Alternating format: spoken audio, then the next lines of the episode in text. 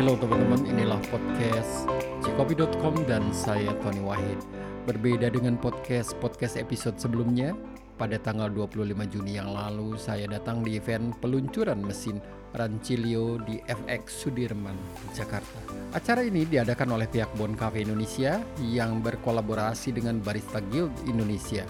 Tema acara adalah Experiencing Specialty tapi menariknya dikemas dalam sebuah pemaparan tentang bagaimana menggali potensi diri, pembahasan aspek psikologis tentang self-image, dan sebuah studi kasus bisnis kopi tuku oleh pemiliknya langsung. Oh ya, ada napak tilas bagaimana perjalanan kompetisi barista di Indonesia dari tahun ke tahun. Acara kopi tak melulu harus membahas produk dari sisi teknisnya. Dan untuk acara yang satu ini, Pembicaranya sekaliber Michael Jasin misalnya, peringkat keempat World Barista Championship tahun 2019 di kota Boston, Amerika. Ada Ignatia Widi Harsanto, seorang pendidik. Ada Mira Yudawati. Kelewatan teman-teman kalau Anda nggak kenal sama Mira Yudawati terutama para pelaku di industri kopi. Dia adalah juri IBC dan World Barista Championship. Lalu ada Andanu Prasetyo dari Kopi Tuku Event ini tentu bermanfaat makanya saya sengaja membuatkan podcast untuk empat pembicara di atas. Selanjutnya, selamat menyimak. Tony Wahid, cikopi.com, tetap ngopi. Oke, uh, fotonya. Oke, yang terakhir uh, akan ada narasumber. Ini rekan saya, tetangga saya, uh, mungkin salah satu mentor saya ada di industri kopi ini. Uh, kalau saya boleh cerita dulu, saya senang sekali hari ini bisa ada di sini uh, dari awal tadi Miki cerita tentang kolaborasi, uh, bagaimana specialty coffee di Indonesia itu berkembang, terus tadi Mbak Mira juga menyambung bagaimana itu uh, specialty, specialty coffee terutama dari kompetisi dari 2006 uh, di mana banyak banget uh, coffee shop owner saling bahu membahu uh, membuat satu kompetisi menjadi uh, apa namanya bersahabat dan kekeluargaan. Di JPT saya ketemu uh, teman saya, mungkin saya bilangnya sudah kayak saudara Anda Nur Setio. Gak apa-apa dong. Uh, di awal saya ada di Cipete, saya punya pengalaman dulu. Hmm, toko kami mesinnya rusak dalam minggu. Orang yang saya telepon pertama, kalau kata orang tua, keluarga pertama adalah tetangga. Saya telepon, yuk mesin gue rusak. Dia yaudah gue datang sebentar.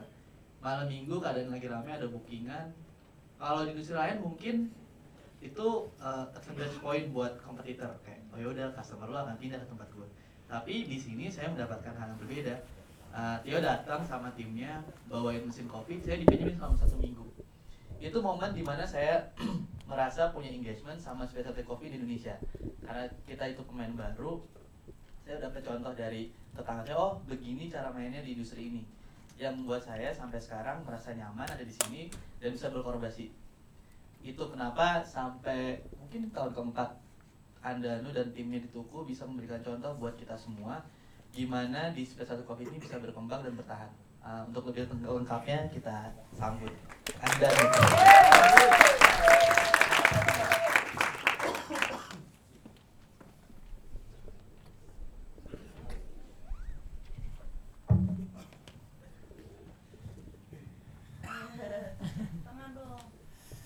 cek cek baru naik dari kata ini baru ya baru beli iya nih salah baju tadi nah, ya belum pada ngantuk kan ya Assalamualaikum warahmatullahi wabarakatuh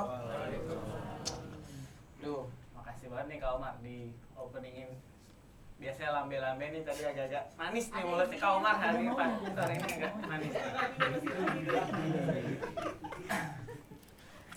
Ya alhamdulillah memang mungkin seperti diceritain Kak Umar si apa ya namanya di kopi memang buat aku dengan dicepetin dulu kan aku benchmarknya pengen um, punya cerita-cerita kopi di beberapa tempat yang pernah aku datangin dulu. Nah rasanya di bisa kayak tempat kayak yang aku datengin itu. Nah tapi kalau nggak bisa kayak gitu kalau hubungan antara ekosistem kita antara tetangga kita nggak nggak lancar kan. Dan waktu itu karena berhubung Omar dan teman-teman juga baik sama kita dan kita juga harus kasih energi positif itu supaya demi kopi Indonesia itu sendiri. Sekarang kalau aku harus cerita tentang uh, kopi tadi kan Omar bilang tentang specialty dan aku nggak akan berani menggunakan terminologi itu di um, brand atau di level aku. Karena aku pun tidak mengerti betul apa itu specialty coffee secara uh, jelasnya. Cuma yang jelas aku mengenal kopi mungkin bisa dibilang uh, di arah-arah specialty coffee lagi berkembang lah. Kira-kira sebelum aku bikin toko ini um, aku sudah memulai kopinya di tahun 2008 itu zaman zamannya aku masih masuk kuliah di semester pertengahan. Aku harus bikin tugas kampus dan ternyata kelompok lainnya membuat tugas uh, kampus adalah uh, kopi dan aku sendiri harus bergabung di kelompok tersebut. Dan akhirnya aku belajar mengenal kopi di kelompok itu. Belajarnya saat itu di 2008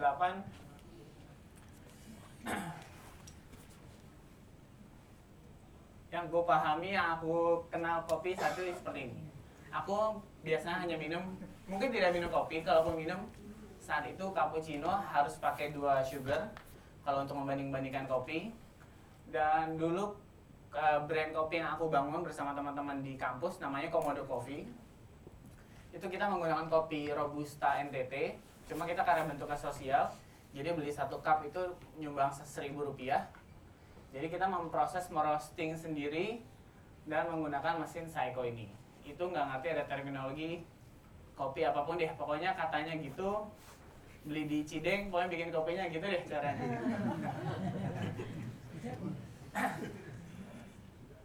Terus apa ya selanjutnya oh Nah, di sinilah sumber-sumber belajar kopi gue berkembang.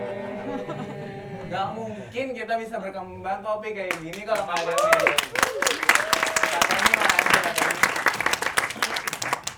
Jadi kalaupun teman-teman juga yang mungkin masuk dunia kopi beberapa tahun terakhir baru-baru ini mau lihat kisah-kisah yang dulu silahkan buka cikopi.com kembali dan selain cikopi.com mungkin juga pasti pernah ada YouTube YouTube pasti kita search. Dia aku pribadi salah satu yang sangat aku inspire dan pengen banget seperti dia adalah saat itu aku melihat Kyle Glanville dari Intelligentsia. Um, YouTube-nya bisa dilihat di tiga ini. Di situ aku juga melihat bagaimana dia persisten, apa teknis tapi sangat santai aku. Belajar kopi selanjutnya aku hadir di Kemang Timur saat itu.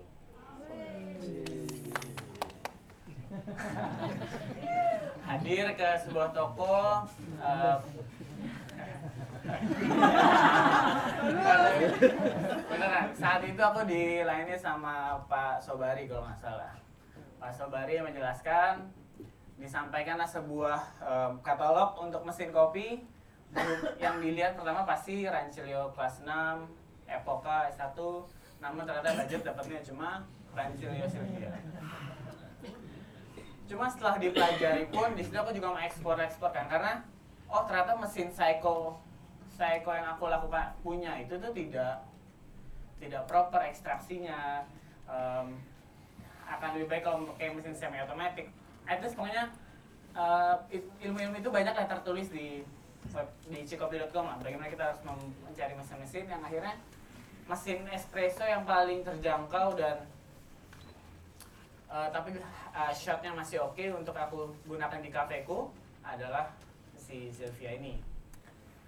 Um, dari situ aku jal, uh, belajar kopi eksplorasi pindah selanjutnya ke aku juga sempat main ke anomali. Saat itu saat itu anomali Senopati masih sepi banget. Masih kosong cuma eksplorasi uh, kopinya kan banyak ya. Di sini aku juga aku jadi belajar tahu banyak aneka kopi. Dulu dengan French press aja aku setiap datang harus ganti bilang rasionya beda-beda ke setiap ke baristanya. Karena buat pengen tahu oh bedanya kalau airnya 200 apa ya kalau kopi dibanyakin apa ya? Dan ini adalah salah satu bar yang dulu aku agak lama aku intipin dari tangga atasnya Senopati kayak ngeliat hektiknya mereka gimana. Intinya nih mungkin aku agak bahas sedikit perjalananku dengan teman-teman kopi yang ada di industri saat ini karena mungkin aku tidak bisa jelasin semua tapi yang jelas um, terlalu banyak um, kontribusi dari teman-teman industri yang uh, berpengaruh sampai uh, aku bisa membangun tubuh sampai sekarang ini.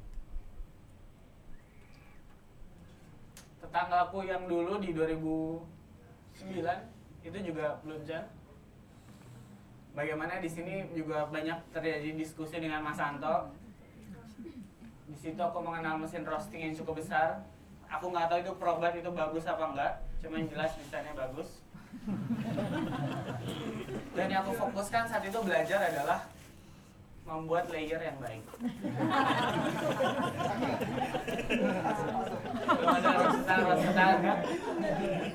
Bikin foam rapi aja tuh dulu udah kayak belajar banget tuh. 2009 dunianya masih gitulah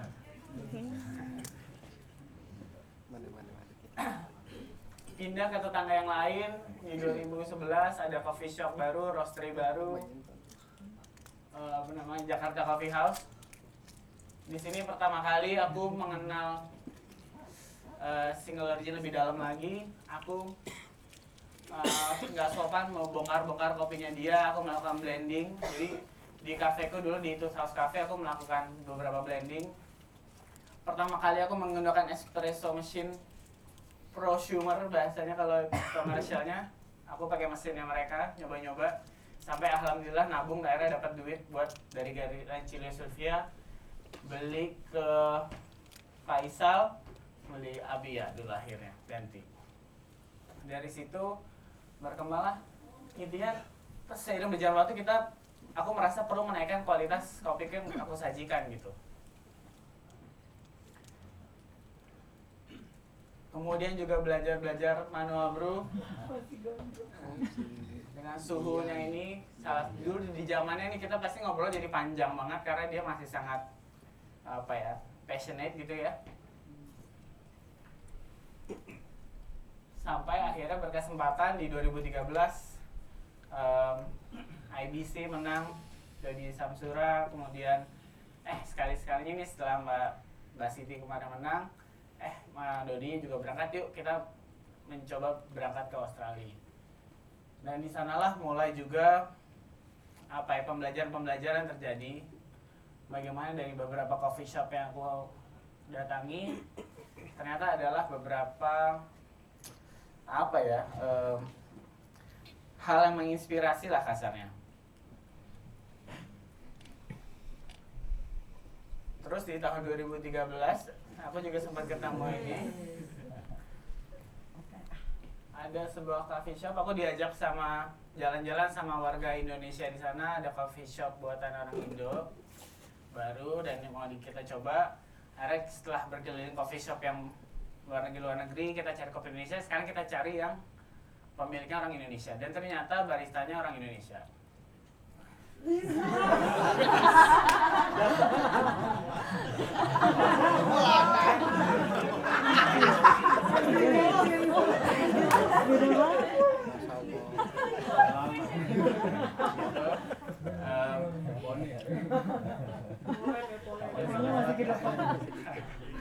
adalah beberapa perbincangan-perbincangan mungkin lu nggak inget Nick cuma ya kita membahas tentang perkopian Indonesia lah saat itu. Akhirnya sudah itu kira-kira uh, perjalananku mungkin kalau aku simpulkan aku nggak bisa ceritain semuanya karena waktunya juga terbatas tapi kalau aku harus ingat satu tempat salah satu yang aku suka adalah Patricia di Cafe Melbourne kan aku di sini uh, mencoba dapat tugasnya menjelaskannya customer experience gitu kan ya nah aku coba jelasin satu customer experienceku di satu toko ini.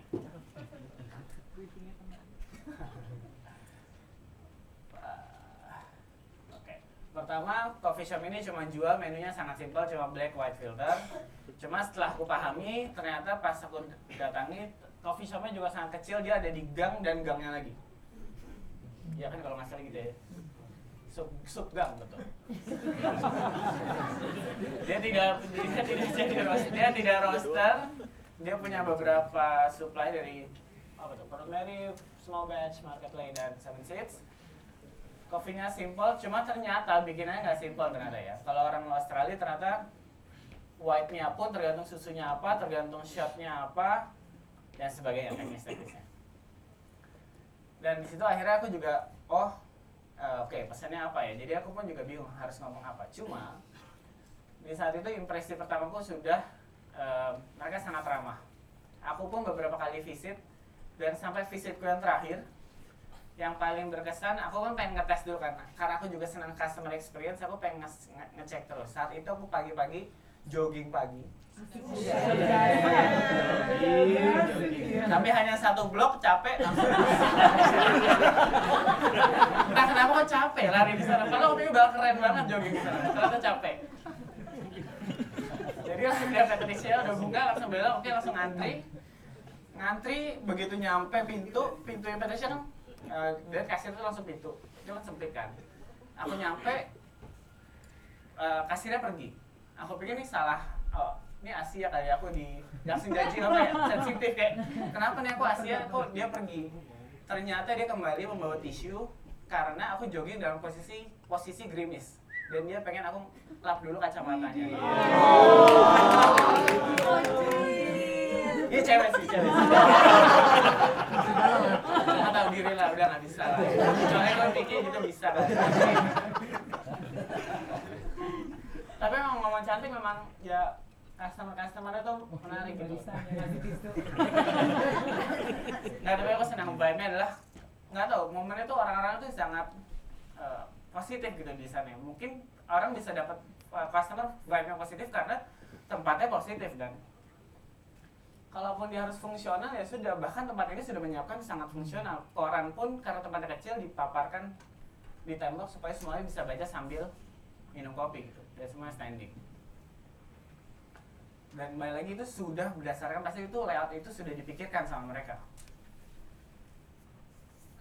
Dan itu sudah menjadi mandatory bahwa setiap datang pasti kita langsung ditawarkan minum terlebih dahulu. Berarti secara customer service mereka sudah menyambut dan men-serve kita beli atau enggak. Dan ternyata pun ya bisa dilihat nanti kalau di search YouTube itu menurut aku aku punya YouTube-nya Patricia itu menurut aku paling bagus ada sebuah video yang tentang betapa cepatnya barista Patricia bergerak tapi betapa dia tetap senyum dia tetap bersih stationnya tetap bersih itu aku juga memberikan contoh juga ke teman-teman di tuku di setiap toko karena mereka kerjanya cepat dan presisi dan belum pernah aku sekalipun minum beberapa kali datang rasanya nggak enak padahal semuanya simpel hanya kopi biasa, surfing biasa, tapi ini semua suasana menyenangkan. Matahari masuk, orang ngobrol di gang pun menjadi menarik. Ya intinya mereka berhasil menyap, menyap, membuat sebuah suasana yang membuat experience menyenangkan sampai ini pun terjadi itu lah. Tapi kita nggak mungkin ya di sini ya. Saya ininya nggak usah itu deh ini. Tapi menurut aku sekarang banyak yang bilang kayak yuk kita bikin coffee shop kayak di Melbourne kalau orang pengen datang ke Melbourne pulang pengen bikin bawa Melbourne. Kalau aku pada saat itu datang menurut aku udah aku menyerah. Aku nggak bisa bawa Melbourne ke Jakarta. Terlalu banyak hal yang berbeda yang ada di Melbourne dan di Jakarta. Tapi yang bisa aku lakukan aku cuma sekedar introspeksi kembali sudah seberapa banyakkah kita mendengar suara-suara tetangga kita gitu. Or konsumen kita dalam hal ini. Karena kembali lagi dengan penjelasan yang sudah dijelaskan tadi Mbak, Miki, Mbak Mira, uh, apa sebutlah ada ini, ada Arabica specialty medium roast, no sugar, honey process, dan barista seper 16 di 60. Apakah itu semua suara kita sebagai barista atau suara tamu-tamu kita? Harus sebenarnya kalau mau kita ulang lagi benarkah mereka mintanya arabica konsumen kita? Benarkah mereka minta specialty grade haruskah setiap aku minta cappuccino dikasih double risk padahal aku cuma pengen sebuah cappuccino yang rasanya balance aja. Kalaupun aku cuma pengen kopi hitam sa segitu tidak berharganya kah? French press gitu. Apakah harus V60 atau dulu ada Chemex gitu haruskah gitu. Intinya aku cuma pengen memastikan kembali kita nggak akan membahas benar atau salah. Negara kita udah cukup ketinggalan dari sisi konsumsi gitu. Jadi buat aku mendingan daripada kita menentukan benar salah kumpulkan ilmu sebanyak-banyaknya dan kita define kembali bareng-bareng sebenarnya apa yang diinginkan sama konsumen kita dan apa yang bagus buat bisnis kita ke depannya. Jadi aku pun di toko kopi itu pun mencoba lay down sebentar itu pun aku lay downnya pun sudah menyerah karena aku sudah melakukan beberapa eksplorasi gitu. Di Tools House aku udah melakukan eksplorasi. Sudah bikin manual brew station di depan tamu biar ditanyain orang mas itu ngapain sih mas? Berhasil sih berhasil gitu. Tapi tetap aja sales nggak naik. Oh hebat ya mas di foto-foto. Tapi tetap salesnya nggak naik. Terus aku juga sempat bereksplorasi sama copykling.com sama Mas Raymond bikin coffee on wheels bikin gerobakan menghadiri biar lebih hype sedikit. Belum belum belum works juga gitu. Berarti kita masih perlu mendengar lebih mengenal lebih dekat lagi. Mereka pengennya apa sih konsumennya? Sekarang aku dapat kesempatan di Cipete gitu. Jadi barulah dari situ aku mempunyai kesempatan bereksplorasi dari sisi menu. Sebelum ke masuk ke tuku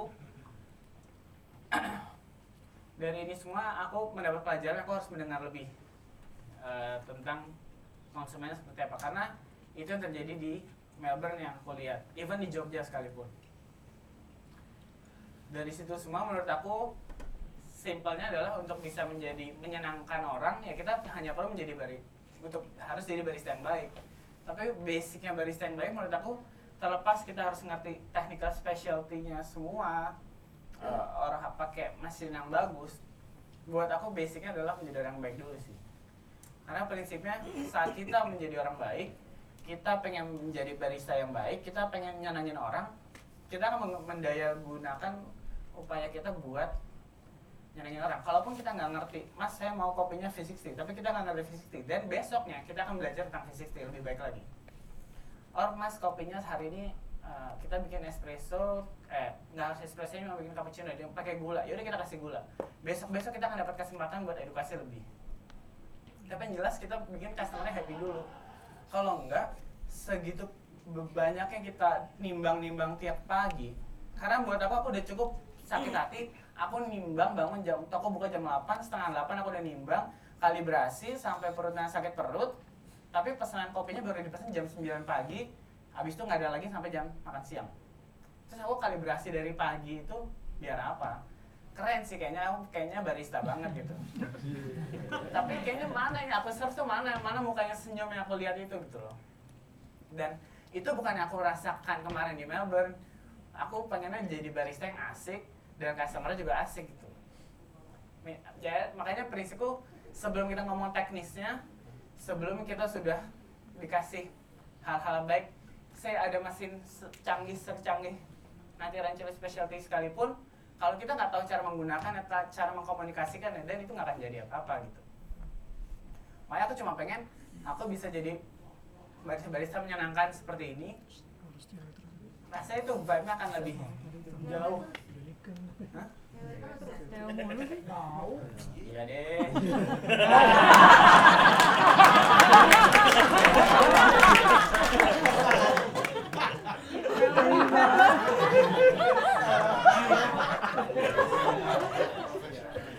Jalan ya. kurang ini Eh. di teman-teman gimana? Gitu. Sorry. Tadi masih bukan sedikit jadi pembelajaranku di Melbourne apa sih tentang karena ini kan totally customer experience. Aku cuma punya experience yang menyenangkan tuh cuma dua. Satu di angkringannya di Jogja punyanya Gilang dan satu lagi pas aku di Melbourne. Itu salah satu experience aku paling aku ingat di kopi yang aku senang. Di Melbourne eh, ada lima pembelajaran. Satu kenapa aku nggak bikin coffee shop kayak di Melbourne, aku bawa ke Jakarta karena pertama eh, kebutuhan kafenya sudah berbeda. Saat aku satu bulan di sana, aku bisa beberapa kali ketemu orang dia benar-benar uring-uringan kalau belum ketemu kopi. Meeting bisa berhenti sebentar untuk beli kopi sejenak, habis balik lagi.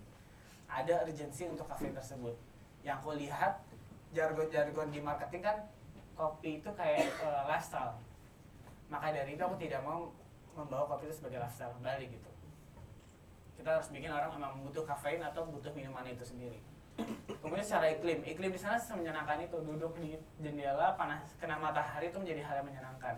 Dingin dingin which di sini? Ya silahkan paling buat foto-foto Instagram sebentar habis itu masuk lagi paling kan habis itu dari segi tata kota. Aku ngerti kita suka bikin tuh kan eh, tanda-tanda sign kecil gitu coffee shop gitu kan ya kalau di luar negeri itu worst kan orang jalan kaki di pedestriannya gitu kan. Kalau kita kan naik mobil ya kecepatan sekian jam. Siapa yang mau lihat sign-sign kecil kayak di Melbourne Melbourne gitu kan? Jadi aku pun nggak bisa meniru kayak mereka lagi karena begitu nggak punya parkiran ya itu sudah masalah gitu. Karena itu pun terjadi di kafeku sebelum tuku gitu. Aku sudah menjadi tukang parkir sudah jadi valenya.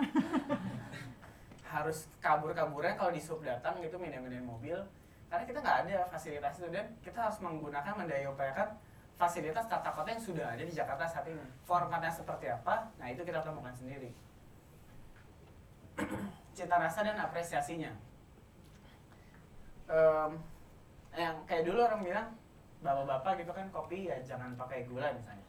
Tapi kok yang aku di Melbourne yang sudah ses, katanya sespecialty itu pun even ya ini di ini di Deadman Espresso di Market Lane semuanya tuh gula otomatis ada di sebelahnya. Jadi basically seenak-enaknya itu kopi Kenyan, kopi Ethiopian itu customer akan diberikan kebebasan untuk memberikan gula. Dan nggak ada masalah dalam hal itu. Dan aku melihat banyak sekali yang melakukan itu di Australia sekalipun. Dan kita yang konsumsinya sudah rendah aja kenapa begitu banyak barriernya gitu? Harus freshly ground harus roastednya ini grade-nya ini seduhnya gimana terus kapan orang belinya gitu kan? Bahkan ya akhirnya mereka pun karena mereka maunya susu ya mereka punya minuman flat white. Nggak harus mereka punya perkebunannya tapi ya mereka punya flat white karena itu sebuah taste preferences yang disepakati gitu. Nah kita ada nggak taste yang kita sepakati gitu yang membuat oh ya di petani akan membuat proses pasca panennya gini, Isman akan bikin susunya seperti ini? Buat jadi seperti sana. Sikat. Yang terakhir yang menurut aku sudah paling jelas adalah uh, harga sama pendapatannya gitu. Kopi bisa dilihat di sini black espresso sampai long black tiga setengah dolar dan white tiga atau empat dolar lah kita kopi. Kopi di 7-Eleven di sana itu satu dolar barista kerja satu jamnya 20 dolar di sana kerja satu jamnya di barista dapat 20 kali minum di 7-Eleven dapat lima kali minum specialty nah di sini buat milih pecel ayam sama kopi aja bingung kan kadang-kadang. Nah di, dari situ aku di media mau membayangkan kan katanya si Patricia sekitar 2000 cup sehari itu di internet. Tapi pas aku tanya di sehari sih katanya 800 cup. Tapi apa pun itu gimana aku membayangkan kopi itu sebanyak itu di Jakarta kalau ya uangnya aja nggak cukup gitu. Masa kita harus menghabiskan 600 ribu sampai 1 juta buat sebulan untuk mengeluarkan uang untuk beli kopi dua kali dua secang dua cangkir sehari. Kan ujung-ujungnya kita mau membantu petani kopi Indonesia kan berarti kan kita perlu kuantitinya uh, lebih banyak kan. Makanya menurut aku harga dan uh, harga ini kita harus di adjust makanya sudah kembali Melbourne penasaran dong pengen membentuk uh, mengaplikasikannya di Cepete gitu. Karena aku pun aku sadar aku tidak pernah aku sudah berapa kali sih uh, ikut di IBC nonton tapi. Pernah lah ngejuri ngejuri sebentar dua tiga orang pernah lah. Tapi kan yang nyinyir banyak jadi saya kerja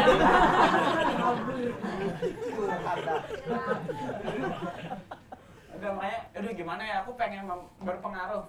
Kita anak muda kopi kita punya chance sebesar itu dan sedikit lah yang kita bisa lakuin apa. Nah dapat nih toko nih cepet harganya waktu itu cukup miring. Kalau rugi bisa lah buat. Adalah plan A B C nya adalah tadi. Kalau mau rugi. Ya udah kita bentuk bagaimana toko kecil ini bisa menjawab uh, kebutuhan yang ada di Cepete gitu. Cepete udah macet. Di depannya tuku udah macet sama Toots House parkiran cuma dua. Sebelahnya ada Alfamart. Udah nih nggak cukup nih semua. Ya udah tokonya kecil aja. Ya udah berarti bikin jangan ada sitting jangan jangan sampai orang nongkrong. Terus buat aku harganya harus turun. Harga harga yang dimauin berapa nggak tahu. Harga yang aku bikin waktu itu ada lima ribu sembilan ribu delapan belas ribu dua puluh lima ribu tiga puluh lima ribu dari kopi kayak granita sampai kayak caramel macchiato itu udah aku punya jadinya. Jadi kita terserah deh tamunya minum, minum apa. Karena kan misinya tuh aku meningkatkan konsumsi kopi Indonesia gitu. Dan ya aku coba perlu mendefine lidah mereka maunya apa. Nah yang aku tahu di bisnis aku hitung aku cuma perlu 80 cup sehari untuk BP 300 cup untuk uh, bagus bisnisnya ya sudah sekarang gimana cara di hitungan kelurahannya udah ada manusianya di Cepete berarti aku cuma perlu cari rasa yang enak buat orang Cepete. Karena sekeren-kerennya follower aku sebanyak-banyak follower aku di Instagram parkirnya nggak muat.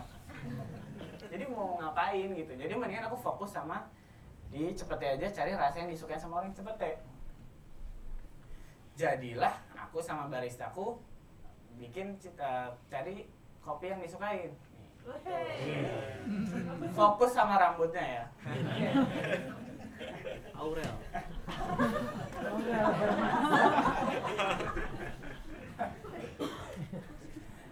Nih kalau ini aku enak nih kalau ngomong gini aku bisa jelasin kalau dulu aku di, di acara lain aku nggak bisa jelasin.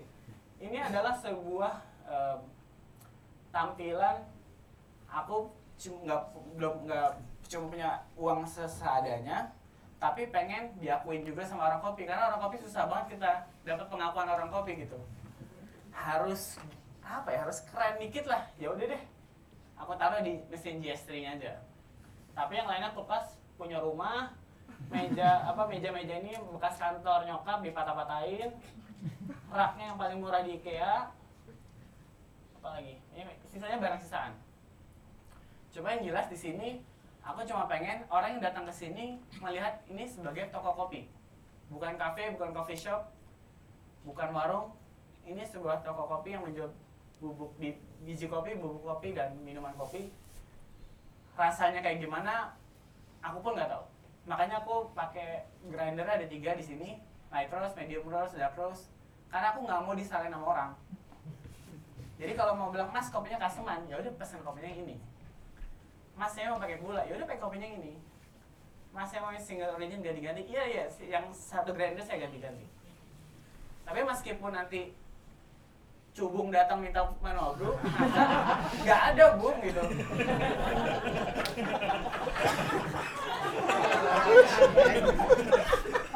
Jadi itu gua sudah diasah kependekarannya karena cubung nggak datang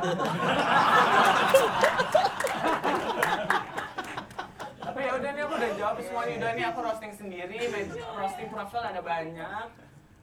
Kopi mau mau gaya apa? Ada. Tapi ya udah akhirnya terjawab masyarakat ternyata minumnya kopi susu tetangga gitu. Aku pun kalau pakai gula itu pun gulanya sudah dipikirin gimana cara tidak tidak artificial dan masih masuk sama eh, karakter kopi Indonesia. Saya aku ambil kopi Indonesia itu rempah eh, spices sama coklat dan buat aku sama gula aren itu ngeblend in dan itu aren juga komoditi yang penting buat Indonesia. Dan harus itu bisa uh, komplement nanti di masa yang, yang akan datang. Jadi ya aku sudah mencoba melihat apa inspirasi-inspirasi barista championship dari zaman Dodi sampai yang baru-baru. Aku transform menjadi ya sebutlah aku harus membuat signature beverage gitu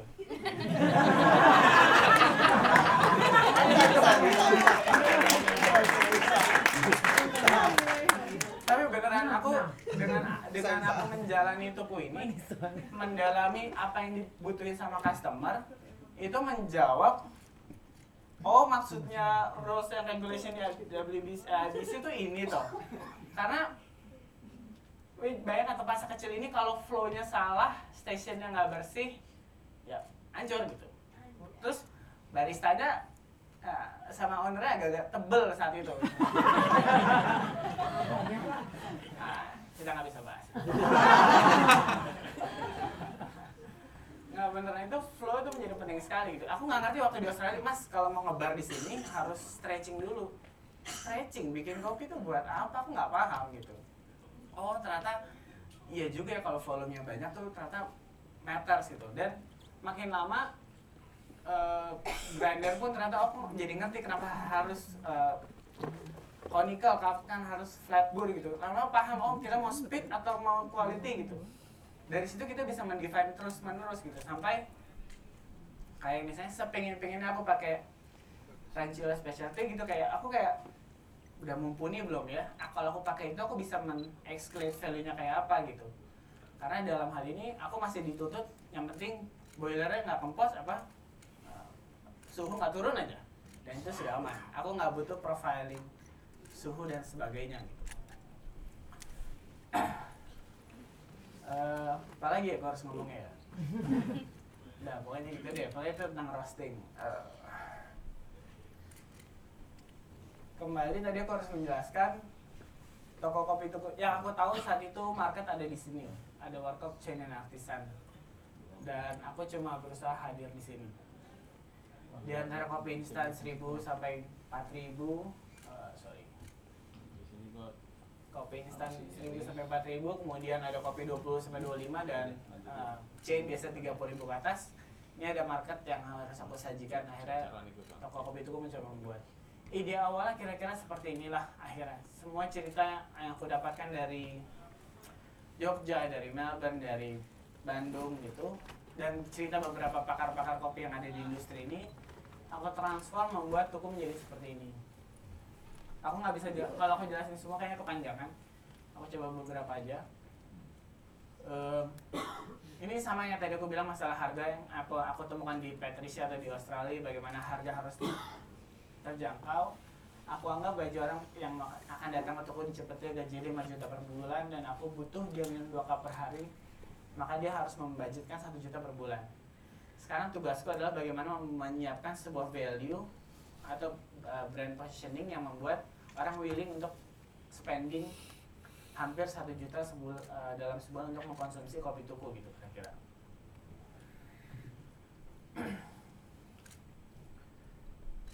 Dari sisi functional functional drink, kenapa aku bilang functional drink? Dulu zamannya uh, brand Amerika itu berkembang, kopi katanya lifestyle. Dan aku mau membalikan itu kembali, kopi itu harus menjadi functional drink. Karena kalau kita mau mau ditanya, misalnya sekarang kopi susu sekarang trennya masih jalan apa enggak ya? Ke depannya kopi kopi kita gimana ya? Aku nggak tahu. Karena menurut aku ini masih sebatas tren, belum menjadi needs. Saat semua orang sudah menyajikan otomatis di rumah-rumah kopi susu misalnya atau kopi itu gampang disajikan, nggak harus teh atau sirup, dan kita ngomongin bisnis habis itu.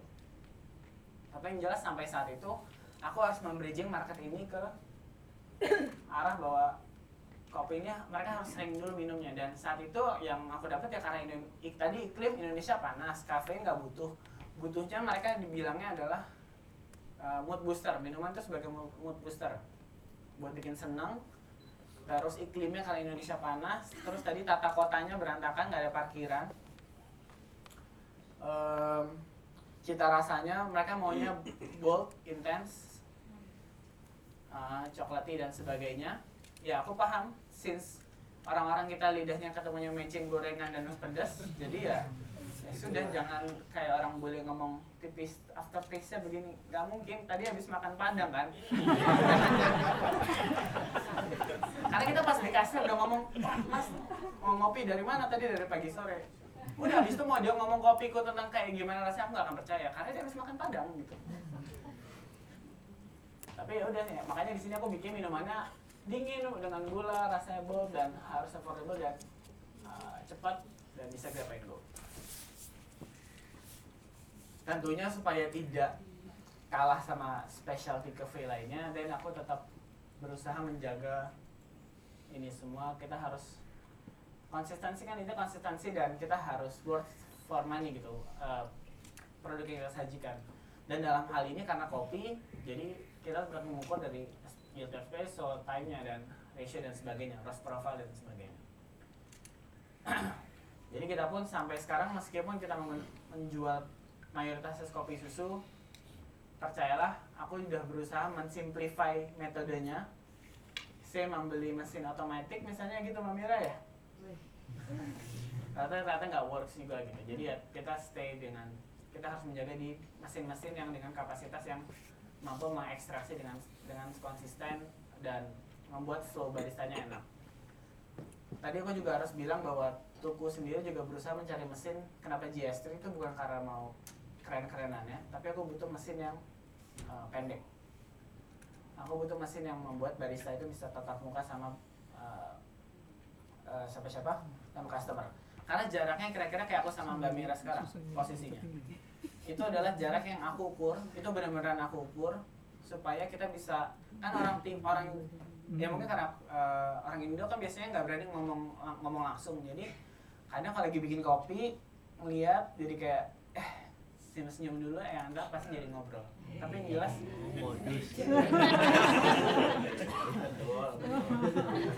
itu memang ada sih sisi jadi itu memang layout dibikin sudah bikin biar orang ngeriung. Kalau di bule orang maunya standing kayak di bule-bule tapi baik lagi ini Indonesia. Aku juga ngeliat waktu itu di makan nasi jamblang di Cirebon bagaimana orang pinjam pinjaman kursi. Ya sudah itu juga aku lakukan di toko cepet ada kursinya ada tempatnya. Jangan bilang tempat ini nggak ada kursi ada kursinya. Jangan bilang kita apa ya nggak ngerti kopi ya kita udah ini ada roasting nih ada mesinnya ini ada kopi macam-macamnya. Tapi yang jelas kita cuma pengen menyajikan produk yang disenangi sama warga sekitar dan alhamdulillah itu berjalan terus sampai sekarang. Itu sampai ya tidak lupa friendly friendly service yang harus dilakukan. Yang tidak lebih dulu banyak kurang bagaimana experience itu bisa kita lakukan dengan tadi friendly service karena saya dulu uh, menjaga kan di awal itu aku Mbak Citra sama Mas Budi. Itu semua punya karakter yang berbeda-beda gitu. Dulu padahal momennya juga Mas Budi dalam sisi roasting yang dia akan fokus sama kopinya Citra dengan dengan gaya-gayanya dan eh mana ya? oh biasanya tuh Citra pasti sering dong bisa nulis gelas-gelas di tamu bagaimana dia engage ke tamunya. Bahkan ada momen di mana tamu itu fotonya sama Budi sama Citra aku disuruh motretin. Karena mereka ya nggak nggak salah juga sebenarnya karena itu memang berarti bagus dong. Citra dan Budi berhasil membuat engagement uh, yang, yang baik gitu dengan customer gitu. ini yang tadi kira-kira pokoknya keputusannya uh, ini rasa yang coba dibentuk sama toko kopi itu saat ini. Aku tidak bilang ini menjadi rasa utamanya karena kembali lagi industrinya kan terus berkembang. Aku bikin toko kopi tuku ini hanya sebagai batu loncatan awal sebelum uh, industri kopi kita lebih besar lagi di mata dunia gitu. Jadi semakin banyaknya coffee shop coffee shop yang buka say uh, bagaimana misalnya hubunganku sama Mas Abi gitu dengan sana kopi itu akan itu menjadi modal penting bagaimana uh, kita bisa duduk bersama sini sampai kita koordinasi kita bantu-bantu sama dua ataupun sama sana atau sama siapa pun lah brand-brand. Karena baik lagi kita belum bisa sih feel war dulu sekarang. Industri kita ini belum jadi. Percuma kita tusuk-tusukan sama orang-orang kopi yang ada. Padahal kalaupun udah menang terus kenapa gitu? Yang kita butuhkan tadi vibe menyenangkan itu kan kayak bikin cerita Yusi juga cerita bagaimana surfing coffee itu menyenangkan. Yang kita butuh tuh kita cuma butuh jadi orang baik supaya kita diperlakukan baik juga. Kita butuh engagement itu aja sebenarnya sih dan aku nggak tahu orang kalau teman-teman yang lain tapi paling tidak di luar bisnis di luar cuan ya Jan ya itu tetap pasti ya sisi bonding itu yang terjadi gitu. paling sebelumnya sebelum aku tutup um, aku juga sekali lagi mengucapkan terima kasih buat semua stakeholders Kopi Indonesia um, sedikit banyak um, kalian semua sudah sangat berpengaruh buat kehidupan saya buat brand saya. Um, saya coba pengen ngajak um, kita jangan mengatakan diri. Saya paham bahwa kita kalau kata tadi komunikasinya secara psikologis mungkin kurang. Mungkin kita perlu berkomunikasi lebih satu sama lain supaya kita secara industri akan menjadi lebih bersatu lagi. Dan akhirnya kita bisa bersama-sama bahwa kopi Indonesia ini ke dunia dan seluruh stakeholders dari petani sampai barista semuanya bisa merasakan manfaat dari kopi Indonesia itu sendiri. Terakhir saya berikan foto ini.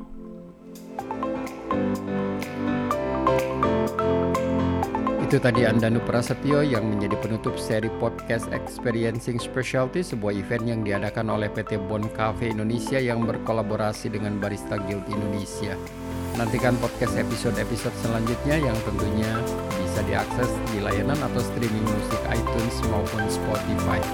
Tony Wahid pamit dan salam.